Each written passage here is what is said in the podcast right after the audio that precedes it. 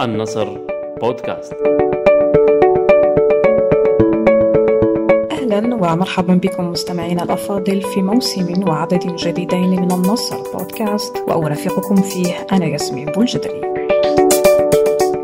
يعد الإفراط في اقتناء السلع وحمى الشراء أحد المظاهر التي تتكرر خلال شهر رمضان. فنرى طوابير هنا وهناك لشراء أكبر قدر من المواد الغذائية الأساسية وحتى الكمالية. فتنفد هذه السلع بسرعة رغم أن العرض يكون غالبا مضاعفا. هي مشكلة تفتح الباب أمام المضاربة وتخلق الندرة. فكيف نفهم هذا السلوك الاستهلاكي؟ وما الذي يجعل وعي المستهلك مهما هنا؟ ثم كيف يمكن تحقيق هذا الوعي؟ هي أسئلة يجيب عنها ضيفنا الدكتور مصطفى زبدي رئيس منظمة حماية وإرشاد المستهلك في الجزائر.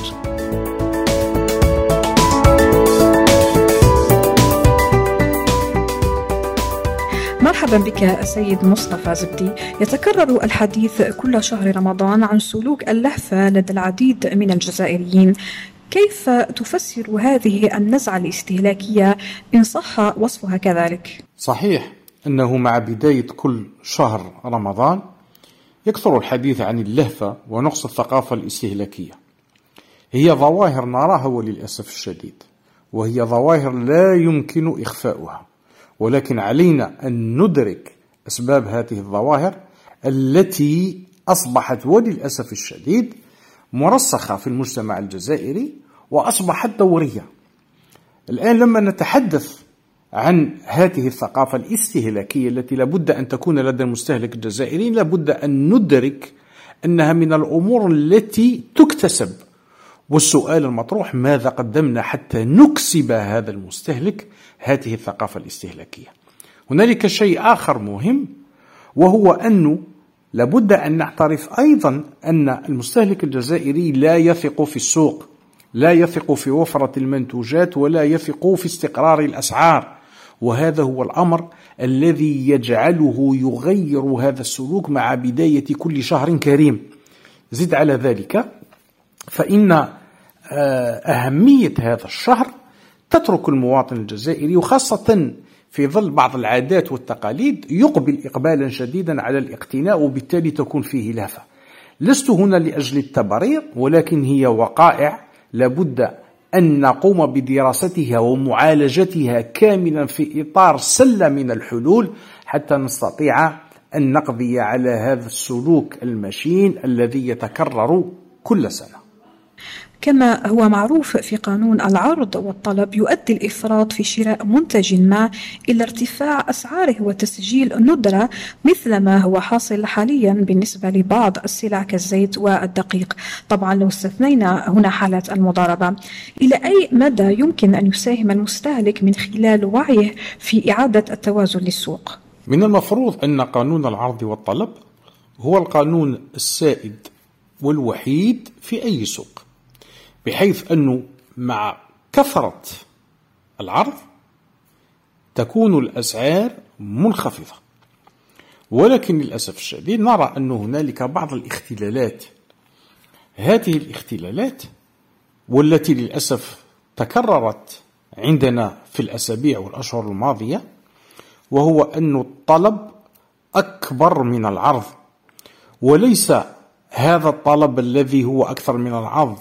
ناتج عن نقص العرض ولكن العرض تضاعف وإن ولكن أيضا الطلب تضاعف أكثر منه مرات عديدة.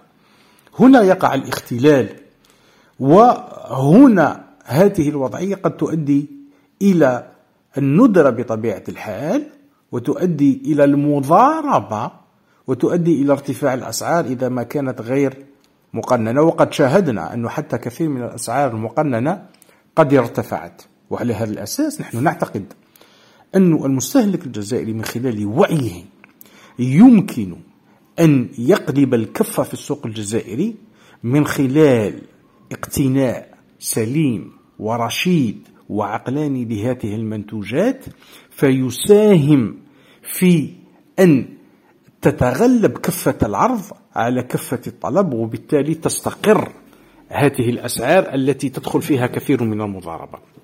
هنا دور المستهلك دور كبير ولديه سلاح قوي يمكن من خلاله أن يقلب موازين السوق إلا أنه وللأسف لا يحسن استعمال هذا السلاح ولا بد علينا جميعا أن نعمل حتى نمكنه من هذه الأداة التي نعتبر أنها عنصر أساسي في ضبط السوق واستقراره.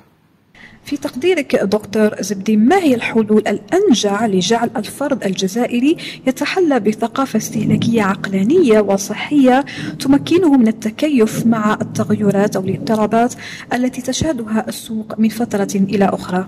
لابد أن نعلم أن حق التثقيف وحق المعلومة هو حق من حقوق المستهلك الثمانية المعترف بهم عالميا.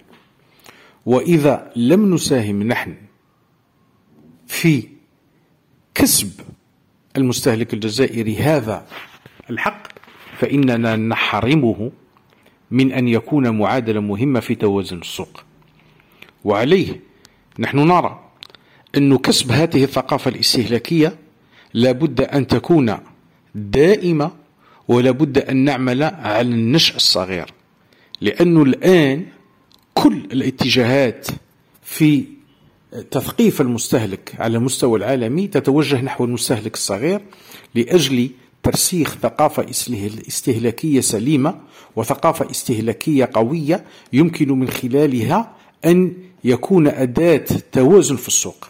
لابد أن نعمل على جبيه الجبهات جبهات تعلق الأمر بالمراسيم والقوانين وكذلك لابد أن تكون هنالك ديمومة في العمل التحسيسي وألا تكون متقطعة أو ظرفية أو زمنية مع وجود أي اختلال في السوق طيب ماذا عن التجار باعتبارهم طرفا فاعلا فيما يحدث؟ للتاجر النزيه دور كبير في استقرار السوق ثبات الأسعار والوفرة ولكن أحيانا وللأسف الشديد نرى أن هذا التاجر بين قوسين هو المتسبب في هذه الأزمات. من خلال الجشع من خلال المضاربة وعليه فلا بد ألا نكتفي بالجانب التحسيسي الجانب التوعوي ولكن لا بد أن نلجأ إلى الردع بكل الوسائل القانونية المتاحة حتى نجعل هذا السوق سوقا مضبوطا. لا يمكننا أن نراهن دائما على لطف وحنية ورأفة ورحمة التاجر حتى نستطيع أن نشبع حاجيتنا.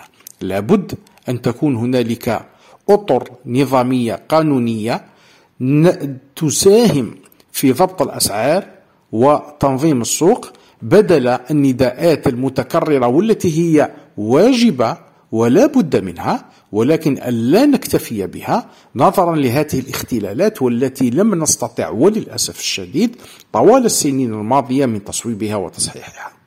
شكرا لك دكتور مصطفى زبدي. نشكركم أنتم أيضا مستمعين على طيب المتابعة.